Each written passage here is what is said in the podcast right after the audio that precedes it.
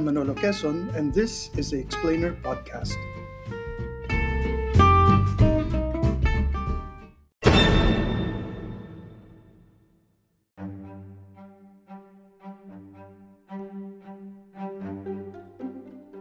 China has mastered the art of power projection. Manuel L. Quezon III elaborates. Spot.ph, October 21, 2016. Enter the Dragon by Manuel. III.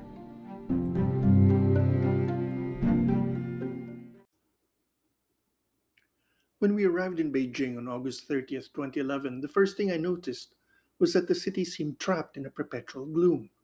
Little did I realize that over the next several days, not once would I actually see the sun or blue skies. The second thing I noticed was that when we arrived in the Diaoyutai State Guest House, big flakes were falling from the sky. Was it snow? It turned out to be big flakes of ash. Welcome to the People's Republic of China, where great nation status was coming at a heavy but relentless price. Prior to leaving Manila, the National Security Agency had solemnly warned everyone going to avoid using the internet, to refrain from sending sensitive information by SMS, to avoid honey traps, to recognize many Chinese were learning Filipino, and to reformat all electronic devices upon returning. They meant well, of course, in a John Le Carre sort of way, a fear of honey traps apparently dating back to 1960s lore when President Sukarno of Indonesia was allegedly plied with lady companions and the ensuing people to people exchanges filmed by the Chinese authorities.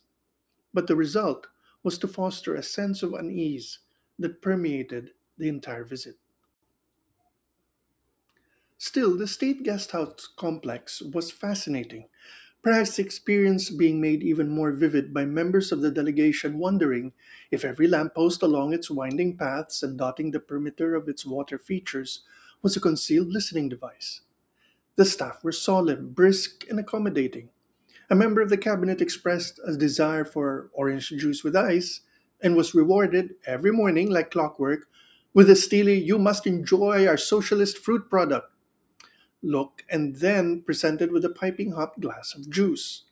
Nothing to do but smile, nod, and drink para sa bayan. The next day, we were whisked away to the main ceremonial event, the welcoming ceremonies, bilateral meeting, and state dinner at the Great Hall of the People, which looms over the western edge of Tiananmen Square as a gigantic gray example of Stalinist architecture with Chinese characteristics. As the National People's Congress website of the People's Republic of China solemnly tells us, it was built in 10 months and since 1959 has been the important venue for the party and the state affairs and diplomatic activities. A structure that, in the past four decades, it has been renovated for several times, and more bright wisdom and creativeness have been contributed to it each time, while maintaining its peculiar style the designers have added artistic charm, characteristic of the vitality of the times, to this structure, which can aptly manifest the brilliant achievements made in economic and cultural construction of the People's Republic. When you climb its gray steps, you feel like an ant, and with your fellow ants, you are ushered into cold marble halls where the Chinese staff silently glide around, gesturing at other hallways that we clack, clack, clack through. I understand that when Hitler had his Reich Chancellery built, he insisted on long corridors with highly polished marble floors to ensure diplomats would be nervous wrecks, having nearly slipped to death several times before finally reaching his office. Beijing seems to have hit upon the same design theory independently. Artistic charm, of course, is relative, but what is certain is that it is an effective stage for communicating the vitality of the times. Whether in 2011, when I was part of then President Aquino's official delegation, or in 2016, as a new set of Filipino officials find themselves scampering up the Great Hall steps to be ushered into the presence of the current Lord of 10,000 years, one of the old titles of the emperors, and still as good a way as any to understand why China considers itself the Middle Kingdom, the hub of the universe. Part of the process of building up anticipation is to sequester officials in holding rooms where they mill around nervously, waiting for the ceremonies to begin. A feature of the Great Hall of the People is a set of enormous, instead of gigantic, function rooms that are decorated in styles that symbolize different parts of China. We ended up in a room embellished with Islamic architectural details and what could have been a giant mural of anywhere from the steppes of Russia to the mountains of Afghanistan. The furniture was oversized, reinforcing your ant like status. Then we were whisked to a properly gigantic hall where state honors would be rendered, the playing of anthems, reviewing the honor guard, prior to the meeting between the two leaders and the banquet. In December 1969, Pete Lacaba painted this delightful word portrait of Vice President Fernando Lopez during the inaugural ceremonies.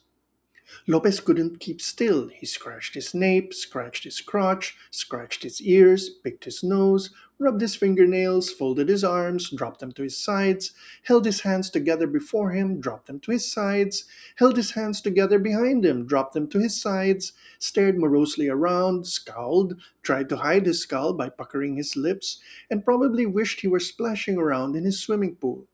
He was at least very human, which made him rather endearing. That, in a nutshell, describes perfectly the behavior of 9 out of 10 Filipino officials in any formal setting. I find it a highly instructive contrast between how we behave in comparison to Chinese officials. We slouched, we gossiped, we fidgeted with our bags. One Filipino diplomat conducted a survey of people's ears and what they revealed about that person, and all the while the Chinese officials betrayed no emotion, made no noise, gestured when necessary, stand here, not there, and glided, glided, glided when movement was necessary. Then the honor guard began marching in. The Secretary of National Defense, who obviously had a keen and professional eye for such things, noted that every soldier was six feet tall and every soldier, sailor, and airman was of identical height. I noticed this this year that when the red carpet was rolled out, the honor guard was much larger, and the welcoming ceremonies held outside and thus far grander than in 2011. We had, it seems, received the budget welcome. The ceremonies concluded, we were then ushered into the Fujian room for the meeting between the two presidents. The first thing I noticed was the excellent posture of the Chinese side, from Hu Jintao down to the lowliest official in attendance. The second was that facial expressions were suppressed to poker championship levels.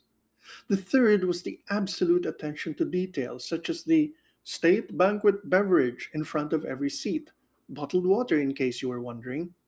The socialist rigor of things on the Chinese side was in marked contrast to our side, except for President Aquino, who can hold his own in any formality competition. Let me illustrate this difference. As the two leaders went over the agenda, I noticed that one official at the far end of the table on the Chinese side seems to have decided something had been said that was of interest.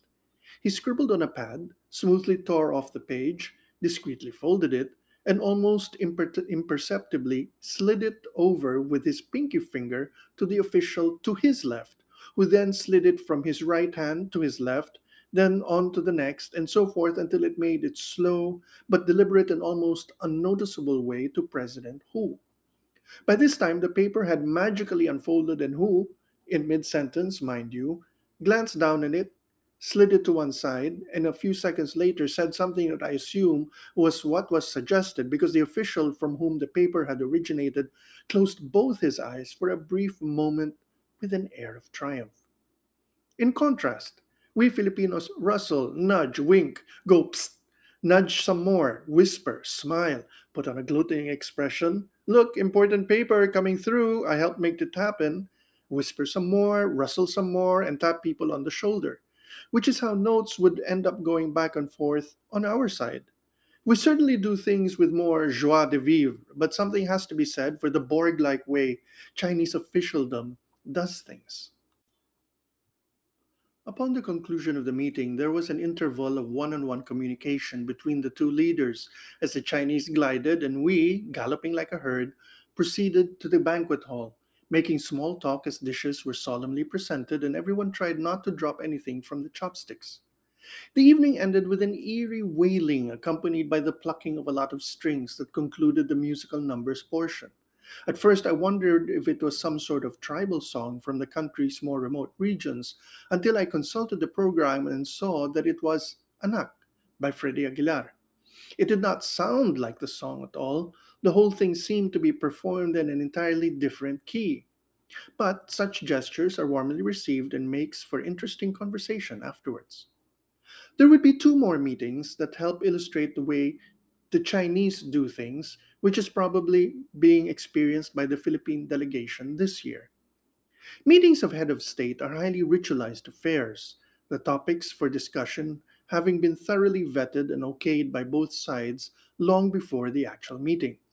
It enables leaders to take the measure of each other, and what impromptu opportunities for diplomacy present themselves are manageably brief, but potentially very effective. Other meetings with other officials provide ways for problems to be discussed without either side losing face. If meeting President Hu communicated friendship and respect, then the meetings that followed over the next day or so were more about problem solving. And here, you could see China using the old fashioned good cop, bad cop routine.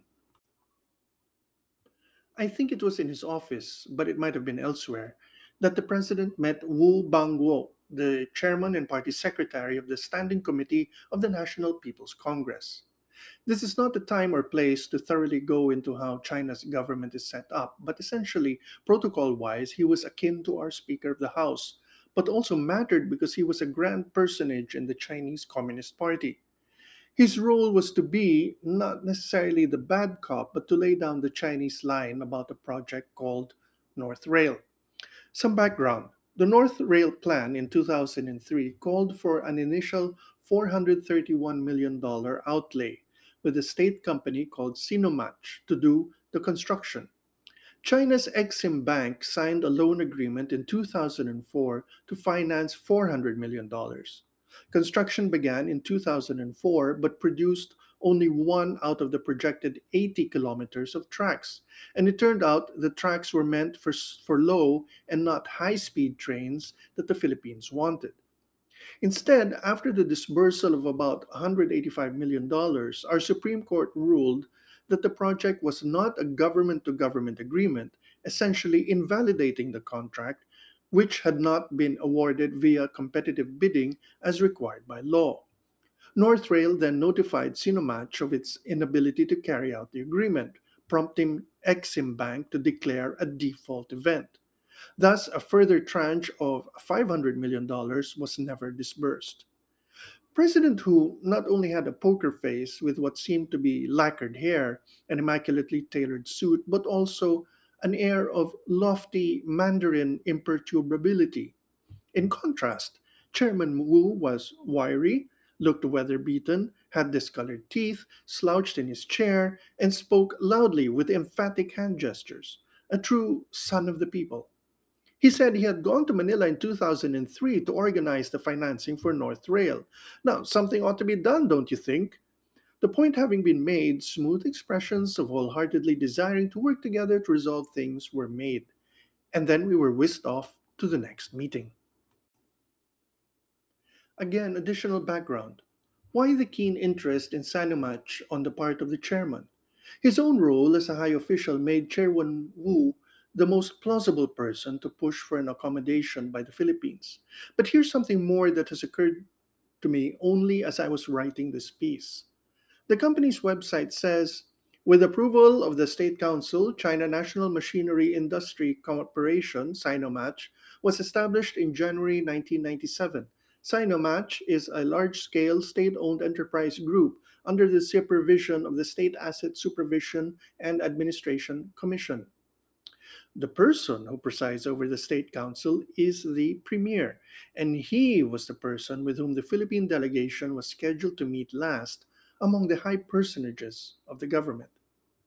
In the Zhongnanhai, the walled off collection of lakes and gray stone buildings where the nomenclatura works, Premier Wen Jiabao glided into the Hall of Purple Light, Ziguangge, where he and our president sat on those oversized, overstuffed armchairs we see in official Chinese pictures, a riot of writhing gilded dragons on a black lacquered screen behind them. The premier was like his president, only more pink in terms of complexion, but with the same kind of unreadable steel spectacled look, but with a tinier tendency to smile more. Essentially, a desire for North Rail to be attended to was among the things mentioned, but without belaboring the point, which had already been clearly made in the prior meeting anyway. The aftermath came in 2012 when the Scarborough Shoal crisis led to the Export Import Bank of China, China Exim Bank, calling in the loan that was meant to fund a rail line to Clark International Airport. A lump sum of $184 million was demanded, but the Department of Finance managed to negotiate a payment period of two years ending in 2014, consisting of four equal payments of $46 million to China Exim Bank, representing preparation costs for the project, such as right of way and other land acquisition expenses. President Aquino in 2015 recalled that the drawdowns from this loan were demanded very, very early that potentially could have led us to a cross default. But all that lay in the future. The Premier and our President shook hands. A couple more days of travel lay ahead, but it seemed all was friendly and all was well. Someone had noticed, however, that on the day the state visit officially started, a strong editorial had appeared in one of the government's English language papers condemning, in no uncertain terms, the Philippine position on what we call the West Philippine Sea. It was a sign of things to come. How different the news emerging from Beijing seems today, where once Filipino officials entered the Dragon facing a careful and subtle synchronization of flattery and pressure the past few days has been a dragon dance of celebration. Xi Jinping has been widely described as the strongest Chinese leader since Mao Zedong, advocating the China dream to restore the Middle Kingdom to its imperial grandeur. Fittingly, he has been photographed not only playing host of Filipino president, but radiating the kind of contentment the emperors of old felt when inferior chieftains kowtowed before the Lord of 10,000 years.